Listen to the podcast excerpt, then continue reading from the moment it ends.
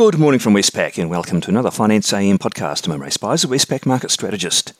In the financial markets on Friday, we saw US equities jumping higher. The S&P 500 jumped 0.8% to a fresh record high.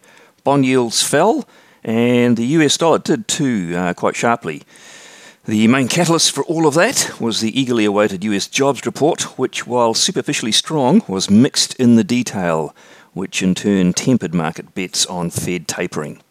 In the currency markets, the US dollar index closed down 0.4% on the day. The Aussie dollar bounced off a seven month low.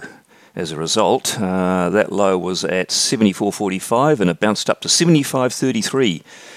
The Kiwi dollar bounced off 79.48 up to 70.37, and the Aussie Kiwi cross slipped a tad from 107.15 to 107. The interest rate market saw the US Treasury yields falling from 0.26% to 0.23% in response to that jobs report, while the 10 year yield fell from 1.44 to 1.42%. But that was after a bout of quite a bit of volatility in the hour after that US jobs report as the market tried to decipher what does that actually mean for the Fed.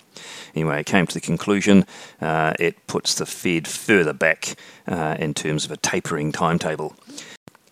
Australian interest rates moved in tandem with those US yields, the three year government bond yield falling from 0.44 to 0.42%, while the 10 year yield fell from 1.5 to 1.42%, uh, perhaps an outsized fall in the 10 year there. In the commodity markets, uh, not too much movement. Brent crude oil up 0.4%, copper up 0.9%, gold up 0.6%, and iron ore down 0.2%. Now, we'll have a quick look at the uh, US jobs report for the month of June. That was the event which caused most of the market movement on Friday. In the headline sense, it did beat expectations. Market was expecting a gain in jobs of 720,000, and we got 850,000. But uh, under the bonnet, we saw the unemployment rate rising from 5.8 to 5.9%, whereas the market was expecting a fall to 5.6. Uh, the number of unemployed persons remained pretty high at 9.5%, something the Fed's been talking about recently. And there was a fall in the work week, the number of hours worked during the week, and a shift towards low paid jobs.